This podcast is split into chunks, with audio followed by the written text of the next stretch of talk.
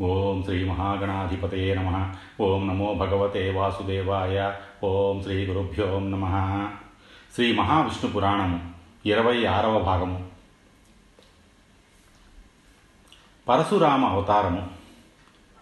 ఆ కాలమున భూమిపై వెలసిన రాజులంతా క్షత్రియ ధర్మాన్ని విస్మరించి గరు గర్వోన్మత్తులై ఇతర వర్ణాల వారిని అవమానించి బాధించి అనేక ఇక్కట్లకు గురిచేయసాగారు ఈ విపరీత చర్యల వల్ల ధర్మము అడుగంటి లోక సంక్షోభం ఏర్పడసాగింది. ఆ క్షత్రియ రాజులను దండించగల మరొక సమర్థుడైన క్షత్రియుడు లేనేలేడు. అందుచేత దేవతలు మహర్షుల మొరలను ఆలకించిన మహావిష్ణువు ధర్మ సంస్థాపనార్థం తాను మరొకమారు భూలోకమందు అవతరించవలసిన అవసరాన్ని గుర్తించాడు. అందుచేత ఆనాడు సత్యవతికి రుచీకుడు ఇచ్చిన వరాన్ని గుర్తుకు తెచ్చుకొని రేవతి గర్భాన్న అవతరించాడు శ్రీహరి. రేవతి గర్భాన్నుంచి పుడుతూనే చేతియందు పరశువుతో జన్మించినందున అతనికి పరశురాముడు అని పేరు పెట్టారు. తన తండ్రి జమదగ్ని వద్దనే అన్నలతో పాటు విద్యార్జన చేసి వేద వేదాంగ పారంగతుడయ్యాడు పరశురాముడు. వేద వేదాంగములతో పాటు ధనుర్విద్యాది యుద్ధ విద్యలన్నిటి ఎందు అతడు ఆరితేరాడు. ఆ కాలమున రేణుక నియమం తప్పకుండా ఒక విధి విధానాన్ని ప్రతినిత్యం పాటిస్తూ ఉండేది. ఆమె ప్రతిరోజు ఆశ్రమమునకు సమీపాన ఉన్న కౌశికీ నదీ తీరానికి వెళ్ళి అక్కడ ఇసుకను ప్రోగు చేసి తన పాతివ్రత్య మహిమతో ఇసుకను కుండగా తయారు చేసి దానితో జలాన్ని నింపి తీసుకువచ్చి భర్తకి సమర్పించేది. జమదగ్ని ఆ పవిత్ర జలముతో నిత్యం అభిషేకాది అర్చనలు నిర్వర్తిస్తూ ఉండేవాడు. ఒకనాడు రేణుక నదీ తీరానికి వెళ్ళి ఇసుకను ప్రోగు చేయసాగింది. ఆ సమయాన చిత్రరథుడనే యక్షుడు తన భార్యతో కూడి నదీ జలాలయందు శృంగారపూరితంగా జలకాలాడసాగాడు. అప్రయత్నంగా ఆ యక్ష దంపతుల శృంగార క్రీడలను చూసిన రేణుక మనస్సు చెదిరి. ఆమె ఎందు శృంగారభావము రేగింది. తత్ఫలితంగా ఆమెకి వ్రతభంగమై ఎంత ప్రయత్నించినా ఇసుకతో కుండని తయారు చెయ్యలేక విషణ్ణయ్యై రిక్తహస్తాలతో ఆశ్రమానికి జలం లేకుండా తిరిగి వచ్చింది. భార్య రాకను బట్టి దివ్య దృష్టితో జరిగినదంతా గ్రహించిన జమదగ్ని ఆగ్రహోదగ్రుడవుతూ తన పెద్ద కుమారుని పిలిచి నీ తల్లి పాతివ్రత్య భంగదోషానికి పాల్పడింది. తక్షణమే ఈమె శిరస్సు ఖండించు అని ఆజ్ఞాపించాడు. రుమణువంతుడు తండ్రి ఆజ్ఞ పాలించి తల్లిని వధించడానికి వెనుకాడాడు. జమదగ్ని మరల సుషేణ వసు నిస్వావసులను ముగ్గురు కుమారులను వరుసగా పిలిచి వారిని ఆదేశించాడు. తల్లి మీద ప్రేమ చేత వారు తండ్రి ఆజ్ఞను పాలించడానికి నిరాకరించారు.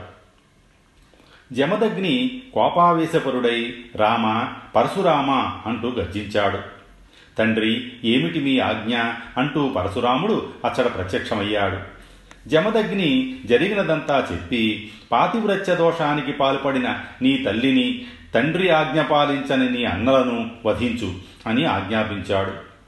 పరశురాముడు మరేమీ ఆలోచించక తన పరశువు నెత్తి తల్లి శిరస్సును ఒక్క వేటితో నరికేశాడు. అనంతరం తన నలుగురు అన్నలను పరశువుతో సంహరించాడు. పితృభక్తి పరాయణుడైన పరశురాముని పితృవాక్య పాలనకు సంతసించిన జమదగ్ని నాయన నీకేం వరం కావాలో కోరుకో అన్నాడు. పరశురాముడు వినమ్రుడై అంజలి ఘటించి అమోఘమైన తమ తపోమహిమతో నా తల్లి సోదరులకు పునఃప్రాణదానం చెయ్యండి అని వారం వరం కోరుకున్నాడు కోరుకు కోరుకున్నాడు. జమదగ్ని వారిని మరల బ్రతికించి పునర్జీవితయై పునీతయైన రేణుకను అర్ధాంగిగా స్వీకరించాడు. అప్పుడు పరశురాముడు తల్లి పాదాల ముందు మోకరిల్లి అమ్మ పితృవాక్య పాలన కోసం కన్నతల్లివైన నిన్ను వధించి మహాపాపం మూటగట్టుకున్నాను. ఆ పాప పరిహారార్థం నేను తపస్సుకై వెళుతున్నాను. నీవు అవసరం ఏర్పడి నన్ను స్మరించినంత మాత్రముననే నీ చెంత ప్రత్యక్షమవ్వగలను. తపోసిద్ధికై నన్ను ఆశీర్వదించు అని ప్రార్థించి ఆమె ఆశీస్సులు పొంది తండ్రి అనుమతి పొంది తపస్సుకు వెళ్ళిపోయాడు. ఆ సమయంలో అమిత బలపరాక్రమోపేతుడు ఇంద్రాది దిక్పాలకులచే సేవించబడుతున్నవాడు అయిన కార్తవీజుడు వేటకై అడవికి విచ్చేసి చతురంగ బలాలు వెంటరాగా వేటాడుతూ సహ్యాద్రిపైనున్న జమదగ్నిముని ఆశ్రమ సమీపానికి చేరుకుని ఇది ఎవరి ఆశ్రమము? అంటూ సేవకులను ప్రశ్నించాడు. ప్రభు మహాతపస్వి ఆగ్రహానుగ్రహ సమర్థుడు అయినట్టి జమదగ్నిముని యొక్క దివ్య తపోభూమి ఇది కేవలం ఆ పుణ్యపురుషుణ్ణి సందర్శించడం చేతనే సకల పాపములు పటాపంచలైపోతాయి. అతడి దర్శనం చేత మీరు మీ వల్ల మేము ఉపకారం పొందగలము అన్న దూత మాటలు విన్న కార్తవీజుడు తన అపార సేనావాహినిని అక్కడే విడిచి విడిది చేయించి కొద్దిమంది ముఖ్యులు వెంటరాగా ఆ జమదగ్నిముని ఆశ్రమంలోనికి వెళ్ళాడు. అక్కడ దర్భాసనం పైన కూర్చుని ప్రజ్వరిల్లే అగ్నిలా ప్రకాశిస్తున్న మునిపుంగవుని చూచి సాష్టాంగ దండ ప్రణామాలు ఆచరించాడు. అప్పుడు జమదగ్ని మహర్షి రాజుకి కూడా వచ్చిన వారికి ఆదరంతో యథోచిత రీతిన ఆతిథ్యమిచ్చి గౌరవించాడు. రాజుతో వచ్చిన పరివారమంతా అక్కడి సరోవరంలోని నిర్మల జలాలలో స్నానం చేసి సేద తీరి ఆ ఆశ్రమంలోని ముని శిష్యులు చేసే వేదఘోషలను వింటూ శాస్త్ర చర్చలను సైతం శ్రద్ధగా ఆలకించారు. మునిసత్తమ? తమ సందర్శన భాగ్యం చేత నా జన్మ తరించింది. నా పూర్వీకులైన పితరులు ధన్యమైనారు. శృతులలో ఏదైతే పరబ్రహ్మమని చెప్పబడుతున్నదో ఆ మంగళకర స్వరూపమే తమది. అతిథి సత్కారం చేత అత్యంత సంతుష్టుడనైనాను. అన్న రాజు మాటలకు ఆ మహర్షి చిరుదరహాసం చేస్తూ ఓ రాజా నీవెవరువు? ఎవరి కుమారుడవు? ఏం పని మీద ఇటుగా వచ్చావు? అని ప్రశ్నించాడు. మహాత్మా నేను కృతవీర్యుని పుత్రుడను కార్తవీర్యుడన్న నామధేయం నాది. ఇక మాకు సెలవైతే నగరకు తిరిగి వెళ్ళగలము. రాజా నీ ఖ్యాతిని నేను ఇది వరలో వినే ఉన్నాను. నీవు ఇలా నా ఆశ్రమానికి అతిథివై వచ్చి భుజింపకుండా ఎలా వెళ్ళగలవు? నీకిచట కొలవేమీ లేదు. నీ వంటి అతిలోక పరాక్రమవంతునికి ఆతిథ్యమిచ్చిన ఖ్యాతి నాకు కలగనియి కొంచెం తడవాగి భోజనం చేసి వెళ్ళు అన్నాడు జమదగ్ని మహర్షి అప్పుడు కార్తవీర్యుడు మునివర్య ఇప్పుడు భోజన సమయం కనుక శ్రోత్రియులైన వారి ఇంట అన్నము లేకపోయినా జలాన్ని యాచించైనా సరే త్రాగమని కదా శాస్త్రవచనం. అలా అయినప్పటికీ నా కూడా వచ్చిన పరివారాన్నంతటినీ వదిలి నేనొక్కడిని కనీసం నీళ్ళైనా సరే త్రాగనిచ్చగించను. మాకందరికీ భోజనం పెట్టగల శక్తి తమకు లేదని నాకు తెలుసు. కనుక నాకు సెలవిప్పిస్తే పోయి వస్తాను అన్నాడు. కార్తవీర్య మహారాజా ఆ సందేహం నీకు వద్దు. తపస్సు వల్ల సాధించలేనిదేదీ లేదు. నీవు నీ సందేహాన్ని వీడి నీతో వచ్చిన వారందరినీ ఇక్కడికి రప్పించు. భోజన పదార్థములన్నీ సిద్ధమయ్యాక వాటిని వీక్షిద్దువుగాని. అన్న జమదగ్ని ముని వాక్యాలకు ఆశ్చర్యపోతూ రాజు నదీ తీరానికి వెళ్ళాడు. జమదగ్ని తన పత్ని రేణుకని పిలిచి ఈ వృత్తాంతానంతా చెప్పాడు. ఆ ఇరువురు దేవలోకంలోని కామధేనువును స్మరించి పూజించారు. ఓ ధేను శ్రేష్టమా మా ఆతిథ్యంలో ఎటువంటి కొరత కలగనీయక మా గౌరవం కాపాడు. అసంఖ్యాకమైన పరివారమంతటితో రాజును ఆతిథ్యానికి ఆహ్వానించాము. ఆ రాజుకు తృప్తి కలిగేలా రుచికరమైన సకల ఆహార పదార్థాలను శీఘ్రముగా సమకూర్చు అని ప్రార్థించారు. ముని దంపతుల ప్రార్థనను ఆలకించిన కామధేనువు తన ప్రభావం చేత క్షణకాలములో రాజోచితమైన నగరును నిర్మించింది. రమ్యమైన సుందర ఉద్యానవనాలతో రత్న ఖచ్చిత దివ్య మందిరాలతో సర్వాంగ సుందరంగా అలంకరించబడిన ఆ భవంతి అనేకములైన ధ్వజములు పతాకములతో శోభిల్లుతూ ఉంది.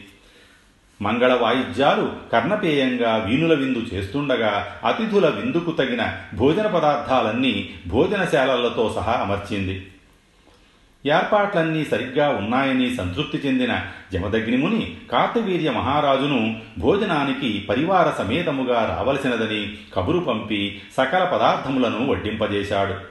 అప్పుడు రాజు స్నానపానాదులు పూర్తి చేసుకుని సైనికులతో సహా అంతకు ముందెన్నడూ కనీవిని ఎరగని రీతిలో నిర్మితమైన భవన సముదాయాన్ని చూసి చకితుడై తన పరివారం అంతటితో ఆ భవంతిలోకి చేరుకొని ఆ వైభవాన్ని చూసి నిర్ఘాంతపోయి తనలో తానిలా అనుకున్నాడు.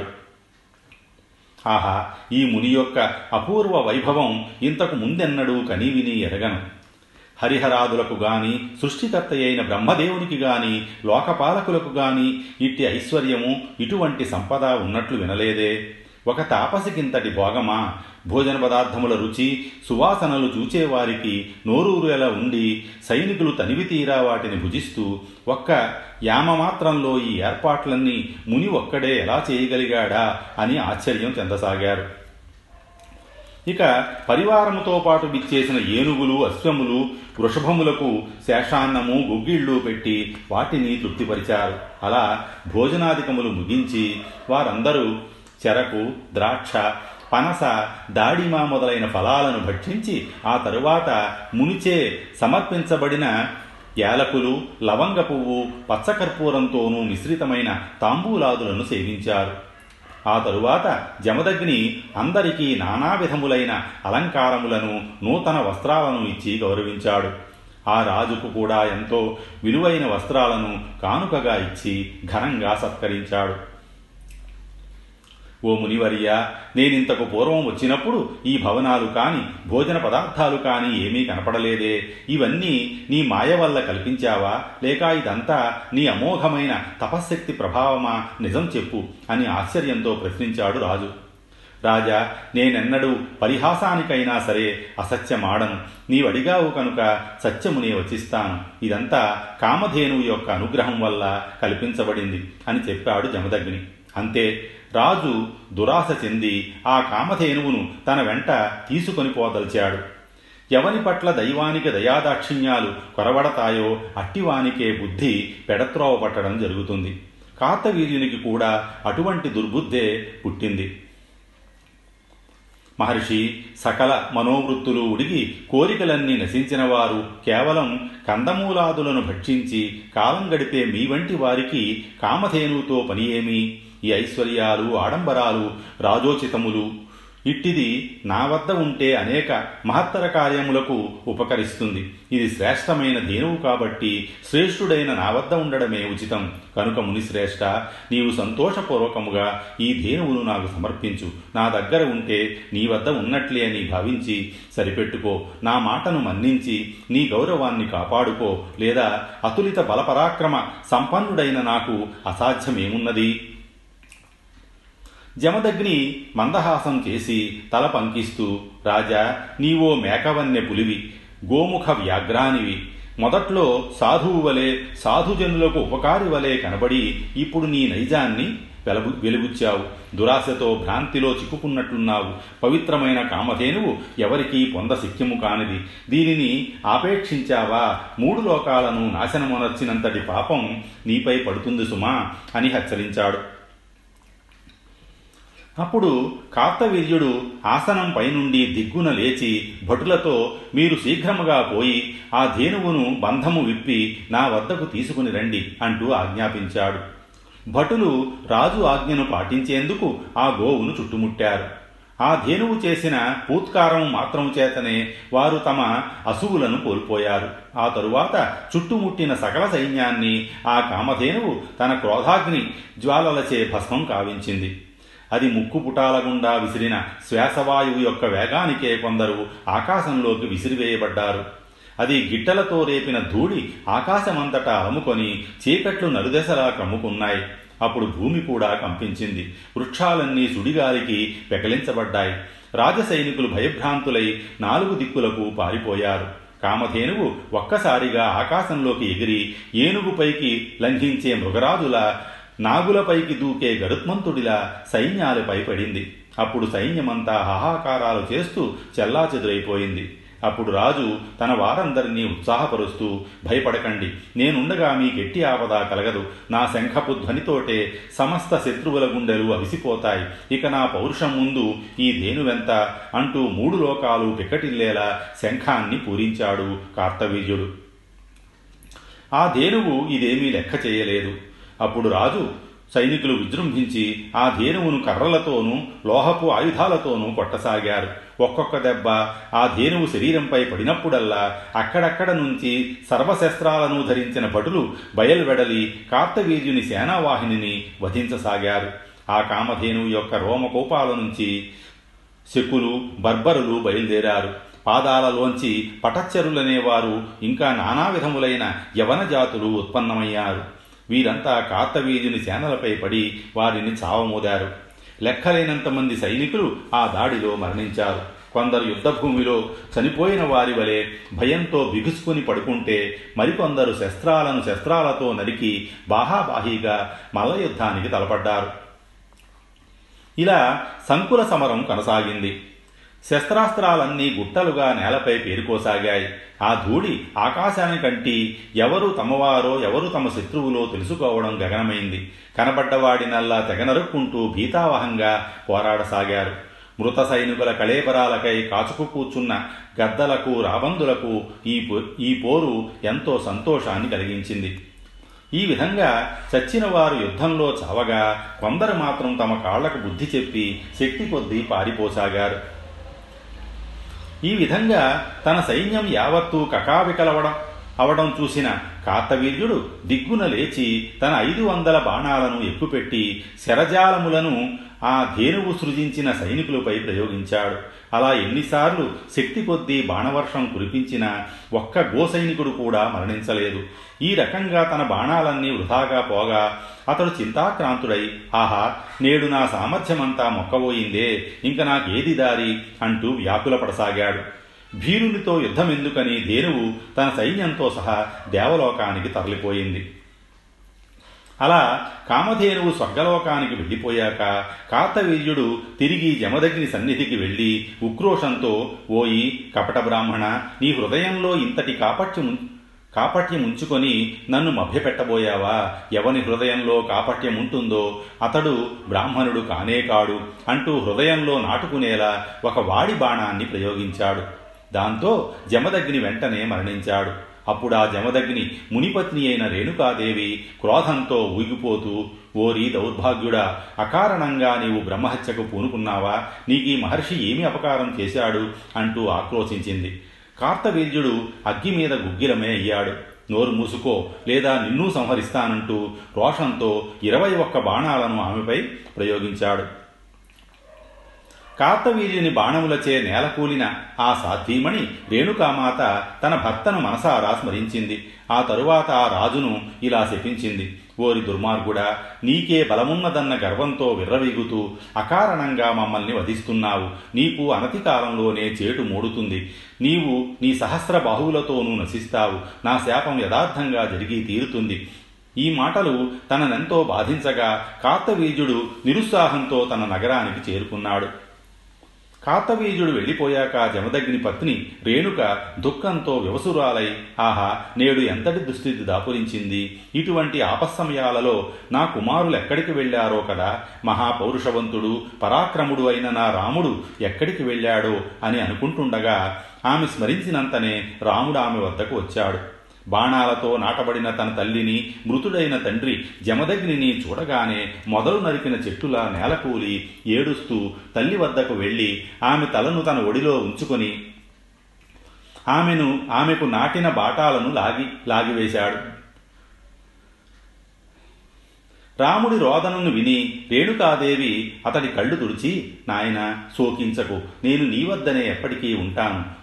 నిన్ను వీడి వెళ్ళను. జరిగిన వృత్తాంతాన్ని యావత్తూ చెబుతాను విను. ఈ రాజ్యానికి రాజైన కార్తవీజుడు సేనా సమేతుడై మన ఆశ్రమానికి వచ్చాడు. అంటూ జరిగినదంతా వివరించి ఓ రామ నీవు వెంటనే ఆ దుష్టుని సంహరించు. అంతేకాదు దుర్మదాంధుడై నాపై ఇరవై ఒక్క బాణాలు గుర్చాడు కనుక నీవు ఇరవై ఒక్క మార్లు క్షత్రియ వంశాలన్నింటినీ నాశనం చేసి మా ఆత్మకు శాంతిని చేకూర్చు. అంతేకాదు ఎవరినీ ఎన్నడూ దహింపజేయని ప్రదేశంలో మాకు అగ్ని సంస్కారాలు నెరవేర్చు. పురోహితునిగా అనసూయాసుతుడైన దత్తాత్రేయుని ఆహ్వానించి పదమూడో రోజు వరకు మాకు అపరకర్మలు నిర్వహించు. ఆ విధంగా చేస్తే మేము ఉత్తమగతులను పొందగలము. అలా దత్తుని వల్ల నిర్వహింపచేయబడ్డ ఉత్తర క్రియలు సార్థకములవుతాయి. అతని కంటే సమర్థుడు వేరెవరూ లేరు అంటూ రేణుకాదేవి తన తనయుడైన రాముని ఒడిలో ప్రాణములు విడిచింది. స్వస్తి. శ్రీ ఉమామహేశ్వర ప్రబ్రహ్మార్పణమస్తు.